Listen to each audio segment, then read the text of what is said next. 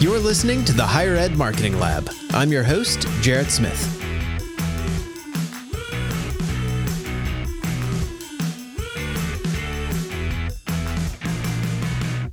Welcome to the Higher Ed Marketing Lab. I'm Jarrett Smith. Each episode, it's my job to engage with some of the brightest minds in higher education and the broader world of marketing to bring you actionable insights you can use to level up your school's marketing and enrollment efforts.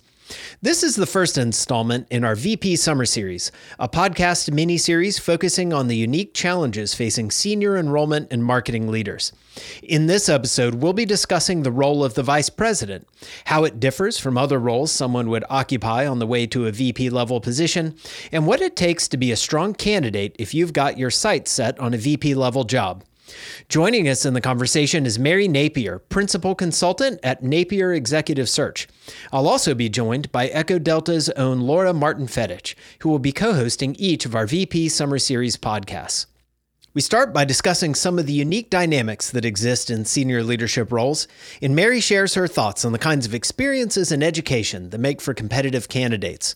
She also offers advice on how to assess whether now is really the right time to pursue a VP level position. Then we cover the basics of how executive search firms work and how to evaluate opportunities at other schools to gauge if they're the right fit. Mary was a generous guest and shared many insights that I know will be valuable for anyone considering a senior leadership position. So, without further ado, here's our conversation with Mary Napier. Mary, welcome to the show. Thank you so much, Jarrett, for having me here today. I'm excited. Well, I'm excited too. I think this is going to be a, a, great conversation. I would love it for you to just give us a, a little snapshot of your background and in the work that you do. Wonderful. Well, um, I'm here as part of Napier Executive Search. Uh, Napier Executive Search was founded in 2014, and we work exclusively in the enrollment management search space. Um, I've done that even before we started working um, in with this company. Um, Ten years ago, actually, with a woman named Terry Lottie, who is uh, uh, legendary in the field of enrollment management and somebody who um, whose values aligned with my own in terms of making sure that people are cared for throughout the entire search process. Um, prior to enrollment management search, I was in enrollment management myself. Um, I was an interim VP for enrollment at Manhattanville College. Um, and then worked 16 years in, um, in a, at a variety of institutions. Um, and little known fact about me is that um, I did a self design major to go into college admission work, which is very weird but um, has worked well for me. So, so that's that's a little bit about me. Our firm itself, um, all uh, we we work with practitioners. So everyone who um, is a search consultant was also in the field of enrollment management, so knows the kinds of questions that candidates are going to ask, and the kinds of questions that institutions need and want uh, answered. So I, am wondering if you could kind of talk to us a little bit about how that role is kind of different because I, I, think when someone's stepping into that role for the first time, that's obviously a huge step in their career. And it's not uncommon for them to enter in that role and realize, hey, this is a little different than it looked on the outside. And uh, I wonder if you could just talk to us a little bit about that for the folks who, who've never occupied that seat. What, what are the things that they don't tell you about it before you get there? well, great. So I think enrollment management search at the chief level um, means understanding and knowing the roots of the work, of course, but it's a great deal of collaboration, probably more collaboration um, than people have necessarily done in their background. Um, so, any kind of collaborative work, whether it's with faculty or whether it's with boards, whether it's with alumni, whether it's with outside entities, um, that becomes a big part. The other thing is that you become not just someone who can solely think about the recruitment cycle, but has to be somebody who's a player on the stage of the institution as well. And so needs to be deeply aligned with um, the culture of the institution, but also the culture of the other senior leadership uh, members. So that's a big part um, uh, and, and typically a big adjustment.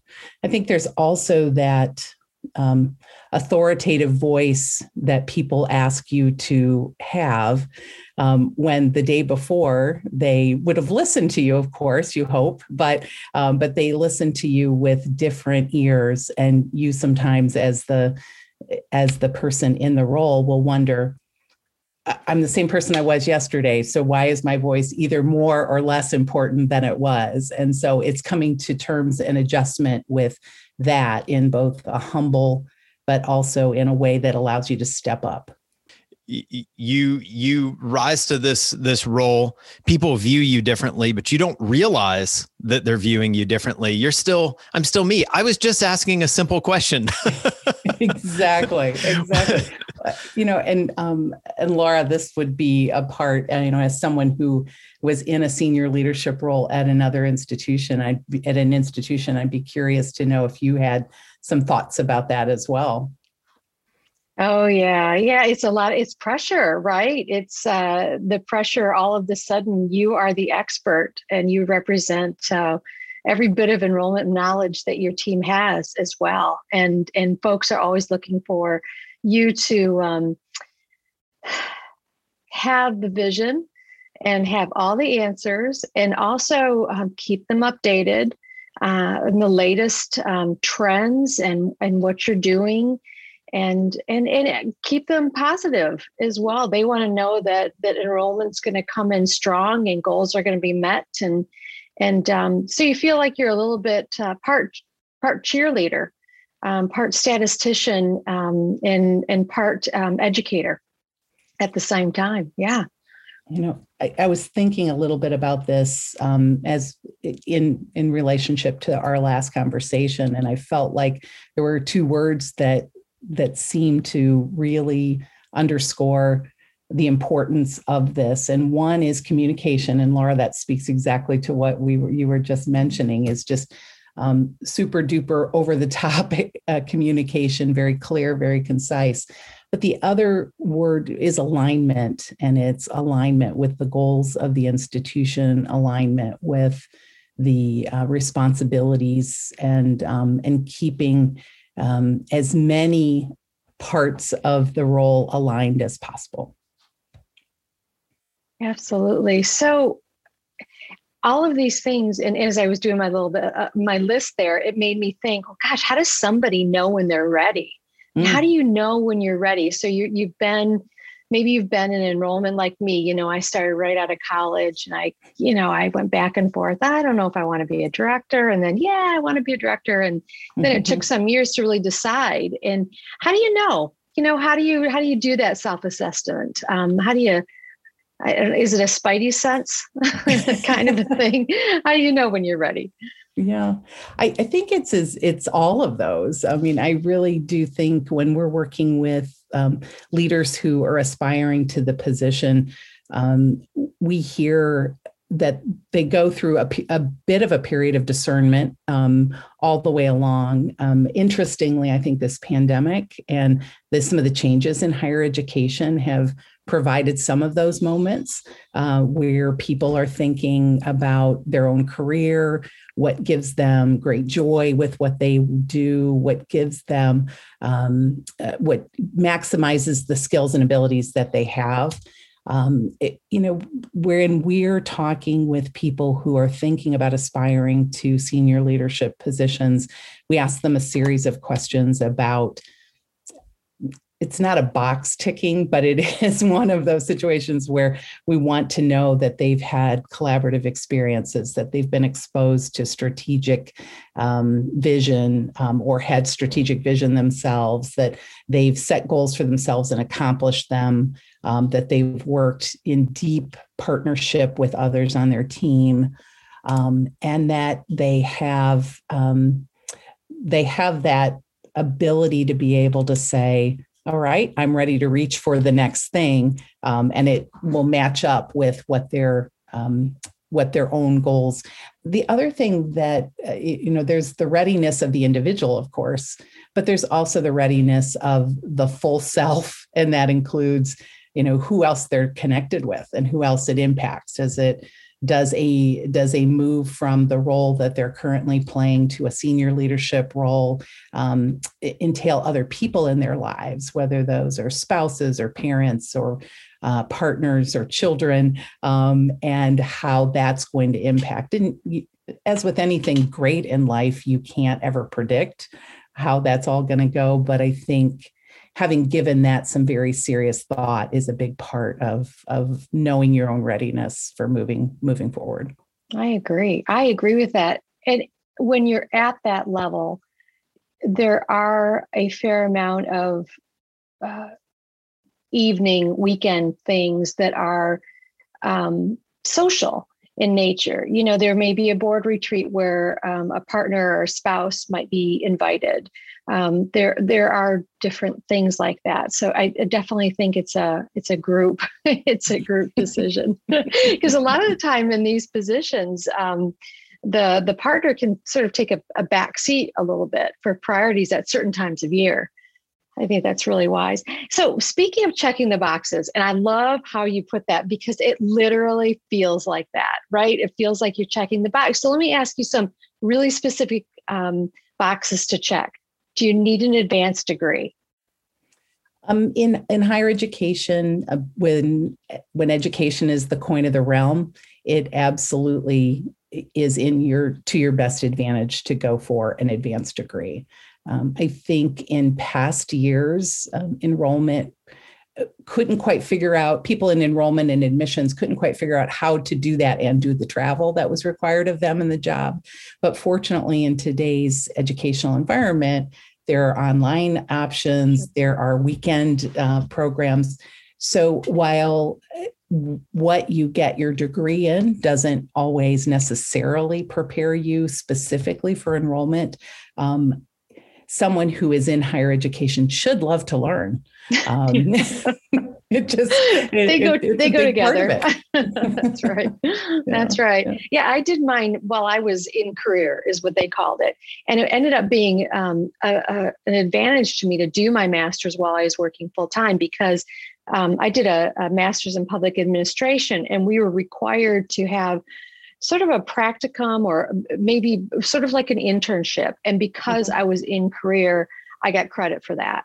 Right. So there was sort of something that was um, I got to skip over. So there was a benefit, even though it's a lot to work and do an advanced degree. And we've all known lots of people, lots of people who have done that. All right. So the other question I have about checking boxes is supervisory experience. How strong is that in the whole leadership skill thing and leadership philosophy. Talk about that a little bit. Sure. Uh, I, I think supervisory experience is absolutely important. Um, and and what is i think the most important is self-awareness of your own style um, and how you think about yourself as a supervisor what goals you have set for yourself and for your team um, all of those um, are really important elements. Um, and uh, one thing about enrollment management, if you think about kind of the history of it, um, I, I would say that enrollment management, when it was admissions, was highly relational. I mean, to the point that the pendulum was here, you know, as far to as far to this side as you possibly could have um, in relational. And then for a while, the field moved as far to the other side, the pendulum swung as far to the other side with regards to analytical um, skills and abilities.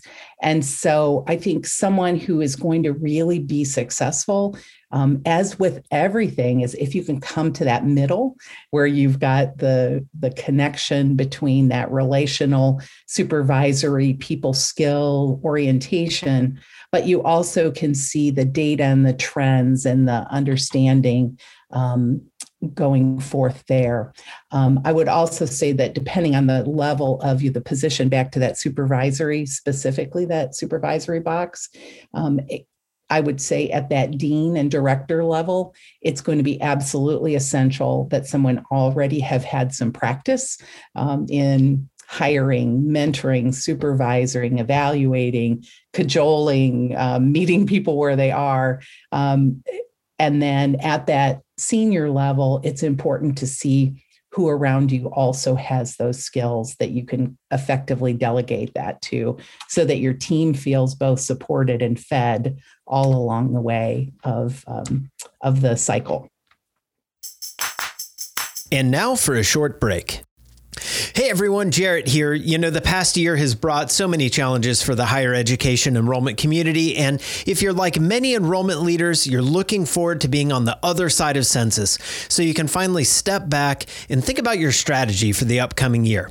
That's why Jeff Kallay and I will be hosting Post Up, a free four part webinar series for enrollment leaders starting September 29th.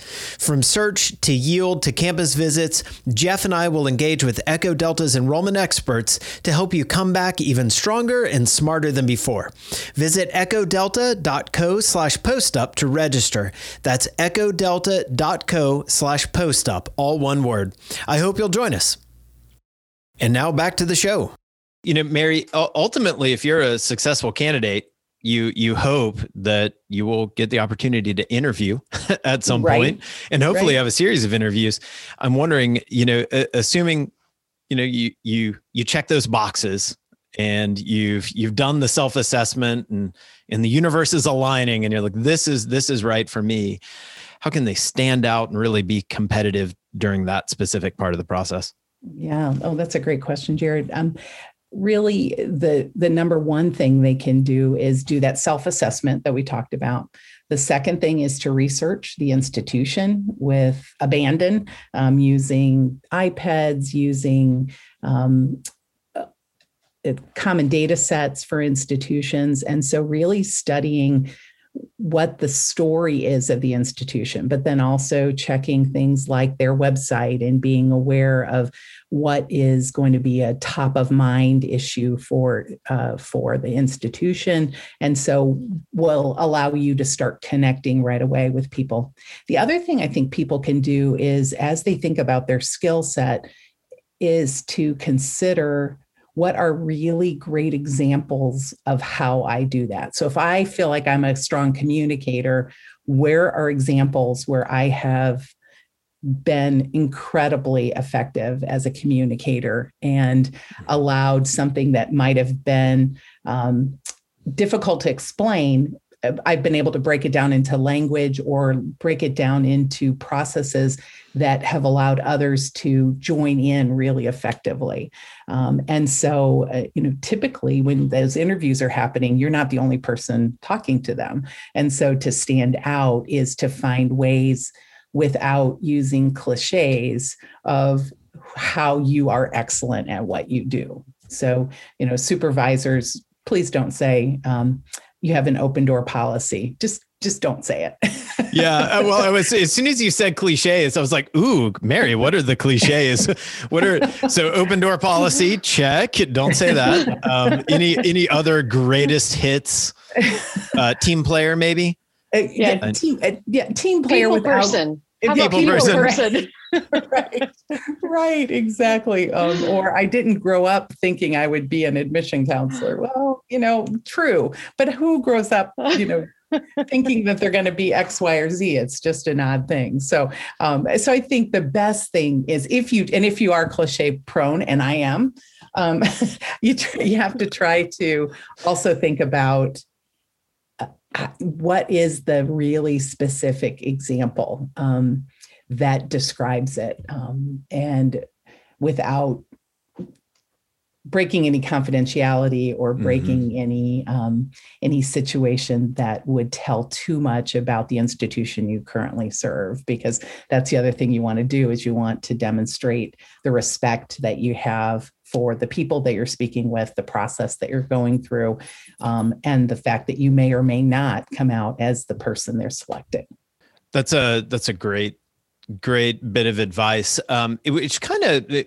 sparked me a, a, thought about internal candidates. Yeah, it's it's common that uh, at the institutions who hire us that there may be someone who is either on the rise or thinking about the opportunity.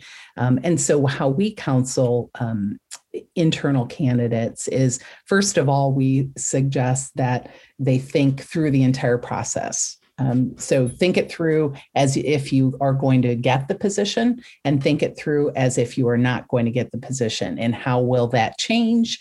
How will how will your world be different? Um, it, most executive searches will will guarantee confidentiality through a certain point. Um, and so it's important for an internal candidate to be aware of that. But the but I think for an internal candidate to really shine, they have to know the field. They have to have put themselves into that that opportunity of this is what I would do if I'm it. Um, they have to own the process um, and they have to determine or indicate this is how I would operate. Again, with um, a deviation from perhaps the way it's always been done at that particular institution. Because what that says is that they've thought about um, what kind of changes they would make, or they have thought about what kind of opportunities are there. So um, I think I always encourage a, an internal candidate if, in fact, they're they're ready um, or or are hopeful. Um, but I also want to help mitigate their expectations to a certain extent. Um, because the reason that a search firm is often hired, even if there's talent internally, is to make sure that they're seeking or they're looking far and wide, that the institution is looking far and wide nationally, internationally, for a candidate who's going to be the next right leader for that particular office or institution.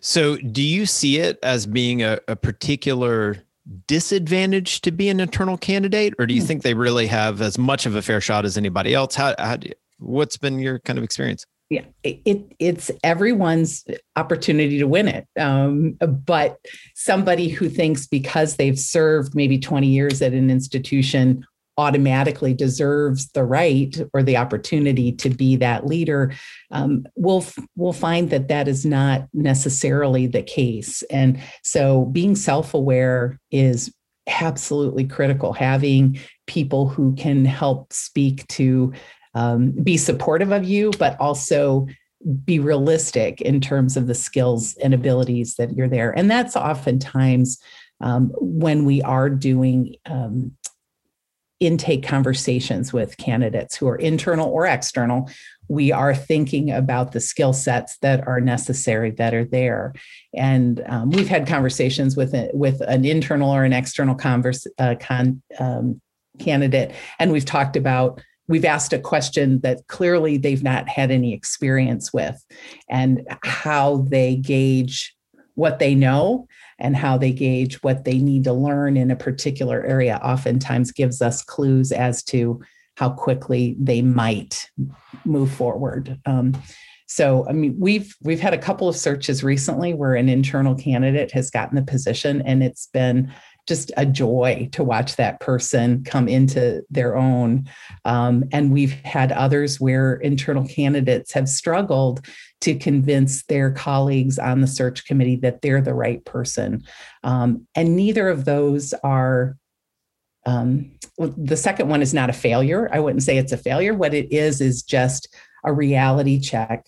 And um, Laura, you've probably heard people say this before. Sometimes at institutions, you have to move out to move up um, and to yeah. become the person who um, brings a fresh set of eyes to an institution can be incredibly valuable at that particular mm-hmm. circumstance. Yeah, that's absolutely true. I think that's what we say in enrollment is that, and why so many of us have moved around is that oftentimes you do have to move um, geographically uh, to to move up for those opportunities. Um, that that's true. Back to your point about it's a it's a family decision.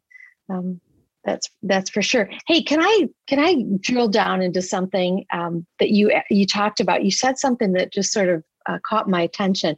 You said confidentiality that these searches are kept confidential to a certain point so I've been on both sides of it, right? Where I've been the candidate, and then I've been on the side where I've had staff members who are pursuing other opportunities. And I always wonder about this. In your point of view, from your point of view, Mary, when is the best time and where is the responsibility around informing your current supervisor that you're that you're looking at something. I, I think I'm thinking more in, out externally than an sure. internal candidate. Sure. How do you, in the spirit of let's not burn our bridges, right? Yeah. And that is something we should never do. We should never burn our bridges. Um, so uh, I actually advise very young admission staff who feel like it's something that they want to pursue to start talking with their supervisor right away and to say, eventually, I'd love the opportunity to do what it is you do. And by enlisting them early on, you find out um, what are those skills and abilities you should be able to do.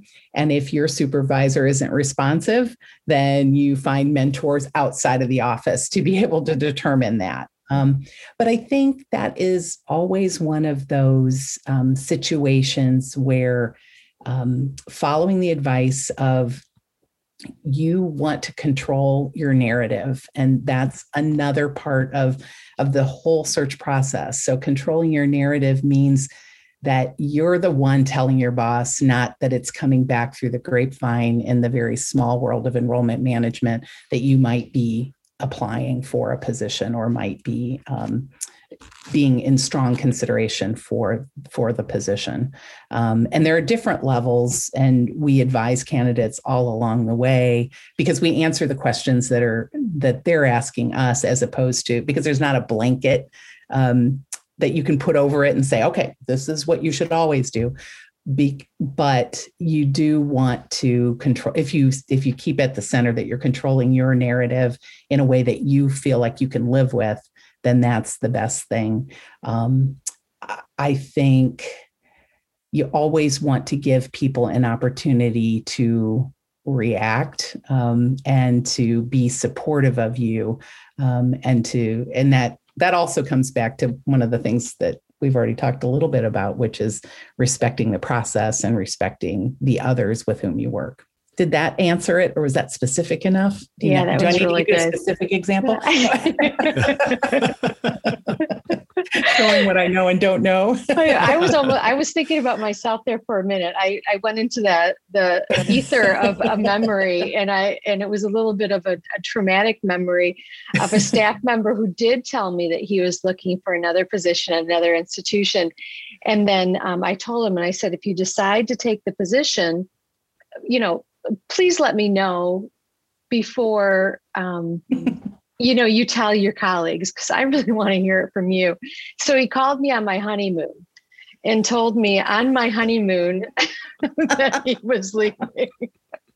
I thought all right that that's yeah. not really what i meant. I do think this could have waited but anyway that's just a funny little timing is everything. A good good cliche that's there for a reason exactly that's, and communication right. under, understanding the nuances of communication yeah. and, and actually you know what laura that does circle back to that air of authority that someone who is in that boss or supervisor position may say something that they definitely mean um, but they want they, but they need more you need more oftentimes, you know, yeah. more information. so you're telling me that I need to own the fact that he I don't know. He was just he was just doing what I told him to do, right?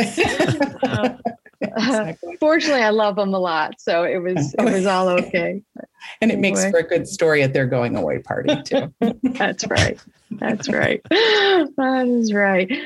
Good stuff. Well, I you know, we've been talking kind of very broadly hmm. about the VP role, a little bit touching here and there a bit on the role of executive search firms. But Mary, I mean, firms like yours play a very specific role in the process. And for those folks who maybe have never engaged with an executive search firm, I wonder if you could just outline for us what role do you play in this process? Where do you fit in to all of this? Right. Well, uh, we're we're hired. It's important for people to know that we're hired by the institution and we're hired for the expertise of the network that we serve and understanding that. So that's the first thing to do.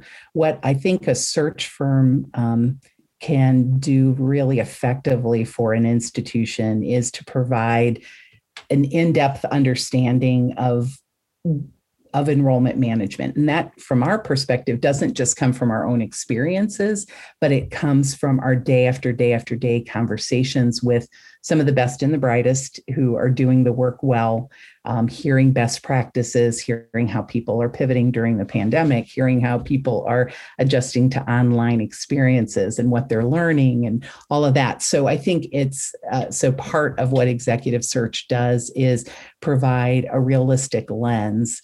What we can also do is we can disavow an institution that they're of the of the hopefulness that there is a perfect candidate for a position, but in fact, help them really kind of discern what it is they're seeking um, and hearing that through our understanding of the position and then making sure to feed that back even as we're writing the position announcement and talking with candidates. The other thing that i think a search firm can do for an institution and for a candidate um, when they're doing it well is to provide clarity on both sides. So people can oftentimes ask a search firm a question that they would be a little reluctant to ask someone who is at the institution. So it could be about the genesis of the position, you know, why someone departed, um, why um, the position is open, what um, what the goals are. Are the goals realistic? Are they something that can be conceived of. So mm-hmm. so we we serve a variety of things. The other thing that I think, especially Napier Executive Search does really well, is we are incredibly organized on behalf of the institution and that assists the candidates as well because our focus is making sure that process continues to move forward and that balls aren't dropped um, as a senior leader uh, whether it's a president or a vice president who's hiring us they're keeping so many things um, afloat and balls in the air and juggling to to make sure that priorities are reached. Whereas our focus is on that search process and um, and so that oftentimes means that when you set a timeline that the timeline is achieved as much as possible and so the the institution can feel like it's an opening, but it's an opening for a certain period of time that they know um, a candidate will be able to fill successfully at the tail end of that. So that that I think is is part of what we do. And the other thing we do is we um, we cheer for both sides. we cheer for the candidates who are um, being brave enough to put themselves out there and to make them feel supported, that they providing them with information. Because I think as humans, that's what we want, right? We want people to tell us um, either how well we're doing, or we want them to say, all right, good, you completed what you needed to do. Um, and then we cheer, of course, for the institution to find the, that person who they feel is going to be a catalyst for um, providing the next set of changes or the next set of success at an institution. It's a great job. It's a fun job. I, I truly love it. So I, I, you know, being on the candidate side, I've, I've thought about you all in those long days of um, like first round interviews because typically uh, a first round interview would be at a, a, what they call a neutral spot, right? Maybe a maybe an airport or a hotel, uh, and and so you're not maybe going to the campus the first time around. And usually the search firms, a, a representative from the search firm is there, you know, making sure it's all organized and that candidates aren't running into each other. Again, you know, the confidentiality, but you know, I think I, I told you both um, my embarrassing story of my first search uh, in which I was a candidate. I naively so thought that the search firm was the executive search firm was sort of working for me. and I don't know. And I work with Terry Lottie, who you you mentioned at the onset, and um, and you're both such lovely people and so generous. And I I thought, oh, you know, she's she's going to help me with this, and she was very very helpful. But it's important to know, I think that that you all you are working for the institution, but you will be honest with us. Um, and then in being on the other side and being a member of search committees, I've found the executive search firm representatives just to be very helpful to share little personal bits uh, about a person that may inform um, different things. So I think a candidate also should be aware that um, things that they share will probably be shared if if it's it, it becomes relevant. And, and mm-hmm. not that not it's not like talking to a reporter you know where where you're you know never off the record. It's not like that but um, they are you all are to a person very warm and open and, and wise um, but but it's a it's a it's a professional relationship it is. It is. It's important for a search firm to be neutral um, but it's also possible for a search firm to be supportive of both the institution and the the candidates going forward. So um, yeah that's that's going to be the big the big part i think as um, as people are, are walking through that for sure. Yeah.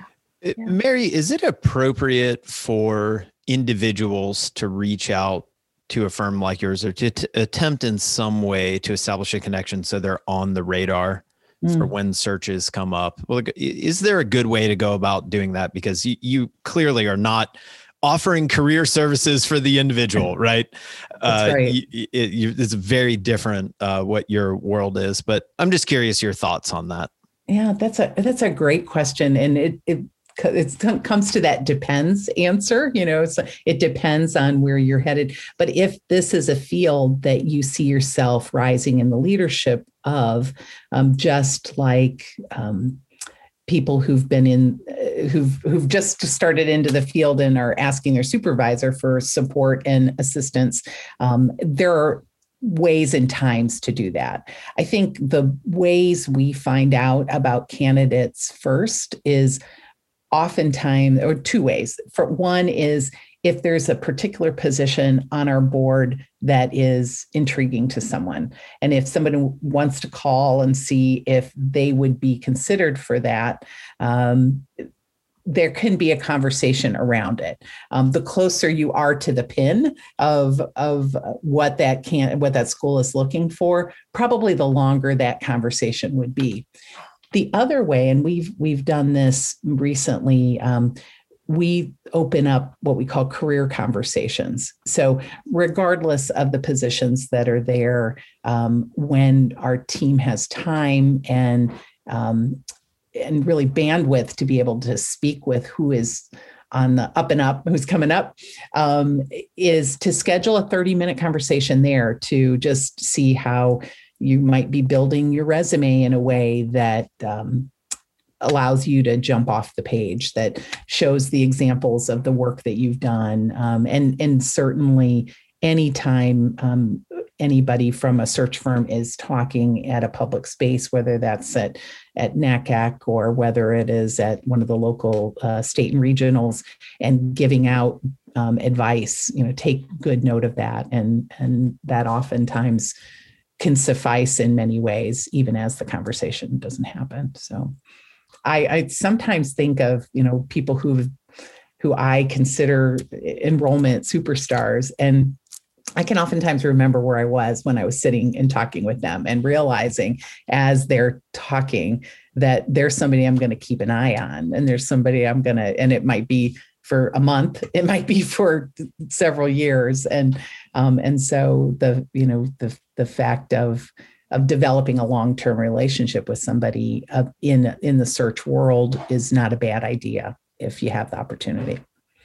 I want to circle back to something we were kind of talking about a few minutes ago, which is kind of this idea of fit, right? And when I hear you talk about the role that a firm like yours plays, it's really about it's it's kind of matchmaking and mm. really finding that that ideal is the way I would think about it and and finding the kind of that ideal candidate. But you know, fit is kind of a two-way street.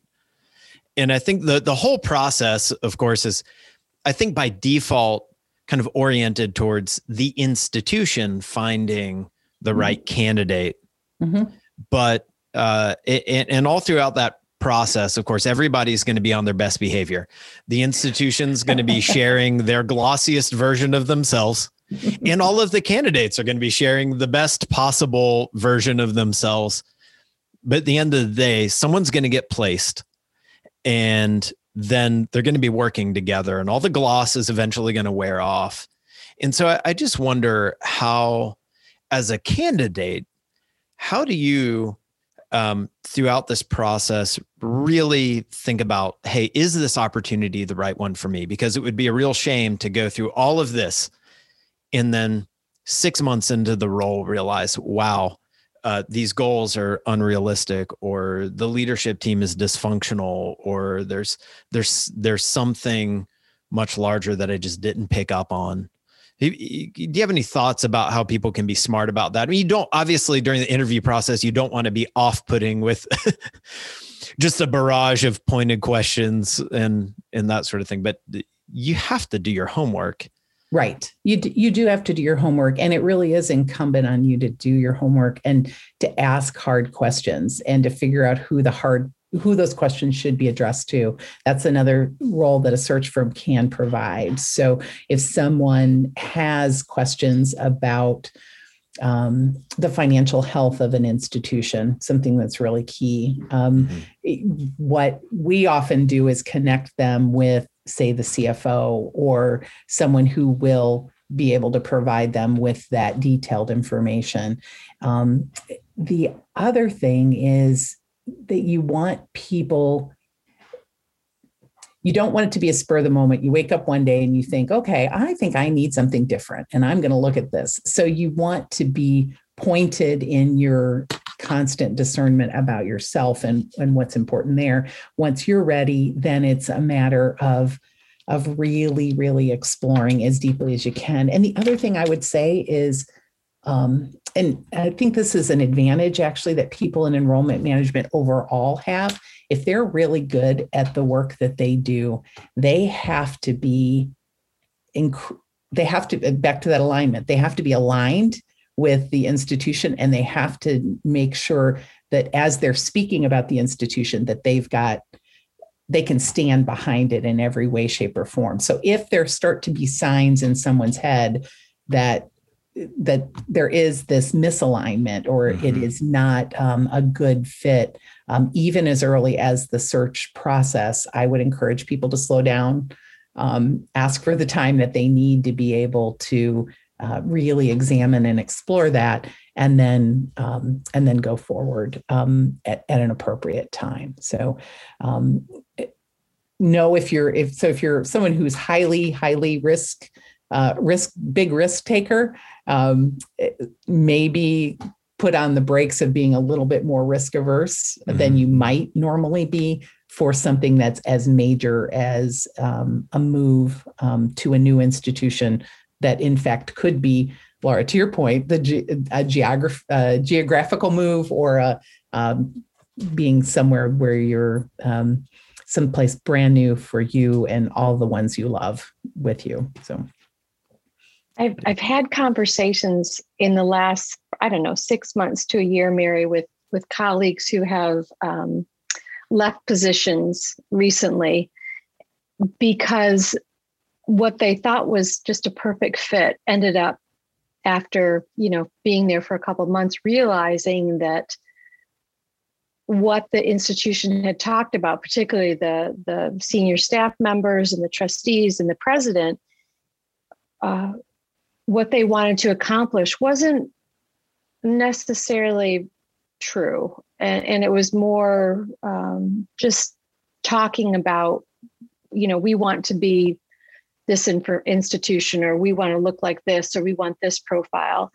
Um, but it was more of a they were they were just saying what they thought they needed to say and and these people that i'm that i have in mind all went there because they thought they were becoming a part of a vision and it was really really important right. to them and it yeah. wasn't as important to the institution it turned out um, and, and it was i don't think it was in any case it was intentional but i guess i want to i want to put you on the spot and say is there a way that you can really put have a filter where you can figure out it, are they genuine is this is what they're talking about authentic are they being authentic in their in their communication about the institution's future and the vision so that you can align yourself. I guess I guess that's that's the point because again, all these people that I have in mind went there because this is their life's work, right? They really thought they were doing good and it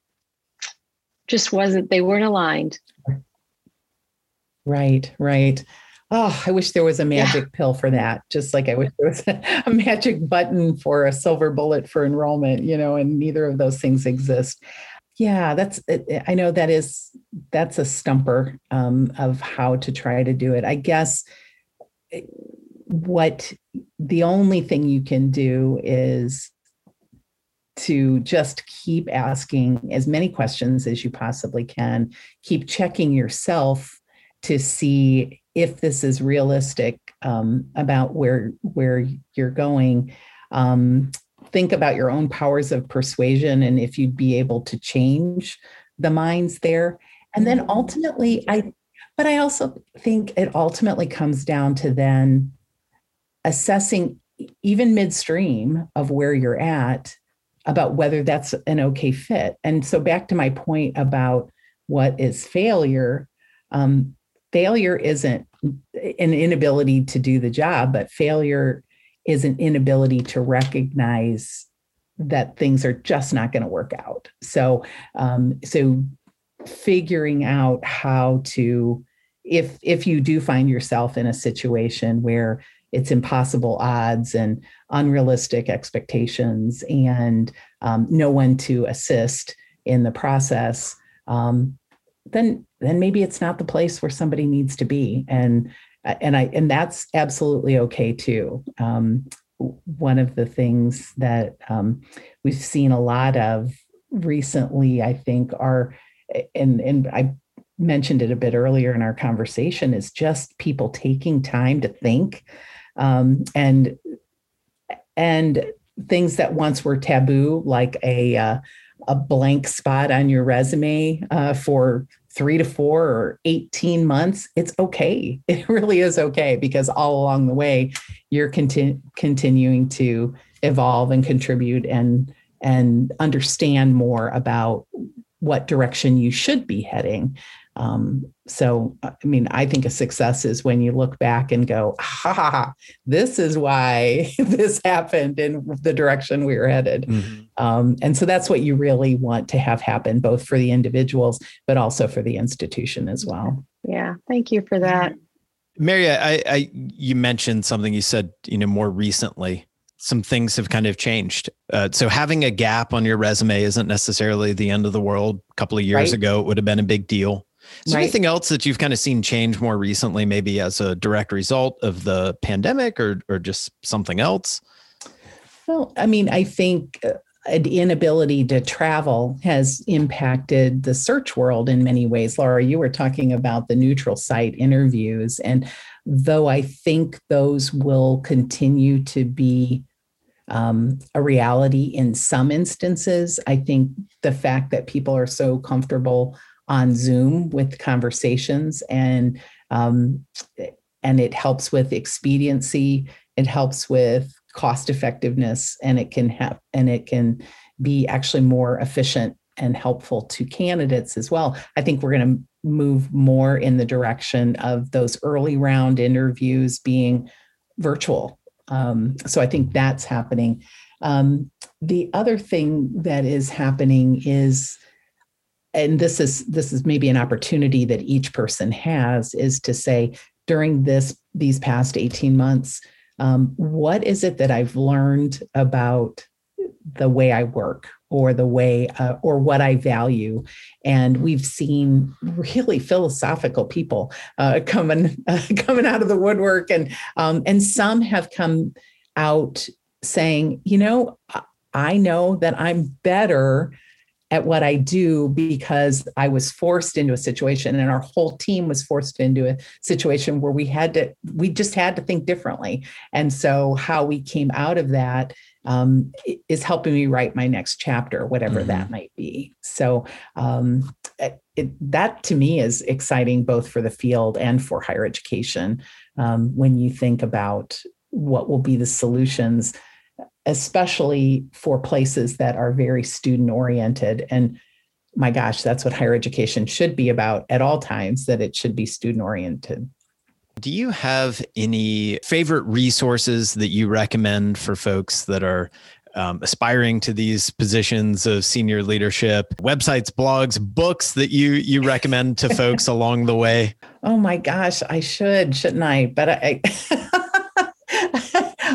oh, let's see. What are things that I love would love for people to be thinking about? Um, um, many of the the organizations that serve enrollment management as as partners um, oftentimes have um, best of breed um, information um, so getting to know what each organization might lend to the to um, the field i think is is really critical. So understanding the role that marketing organizations play with as they connect to enrollment or what um, uh, search organizations might lead to um, what um, technology partners look would add to the field. So I, I i think it's just a great idea to start every day with inside higher education, the Chronicle of Higher Education, and then making sure that you're up on trends there and then up on trends that are happening in the field.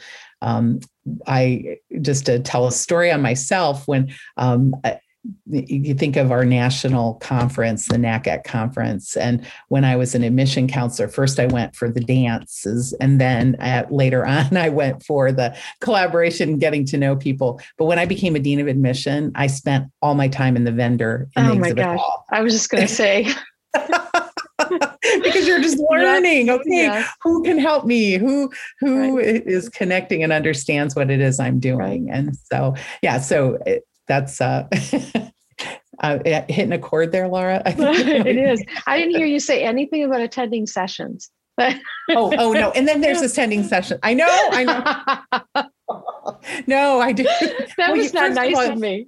oh, but no, you can never get into the sessions. Well, that's right. That's uh, right. You know, unless you're yeah, unless yeah. you're early, and we're never early because you know you see people talking to people in the hallway exactly and you get there late and you're like ah geez here we go okay well i guess i'll go Sounds like yeah. an extrovert problem to me. oh. oh, it is.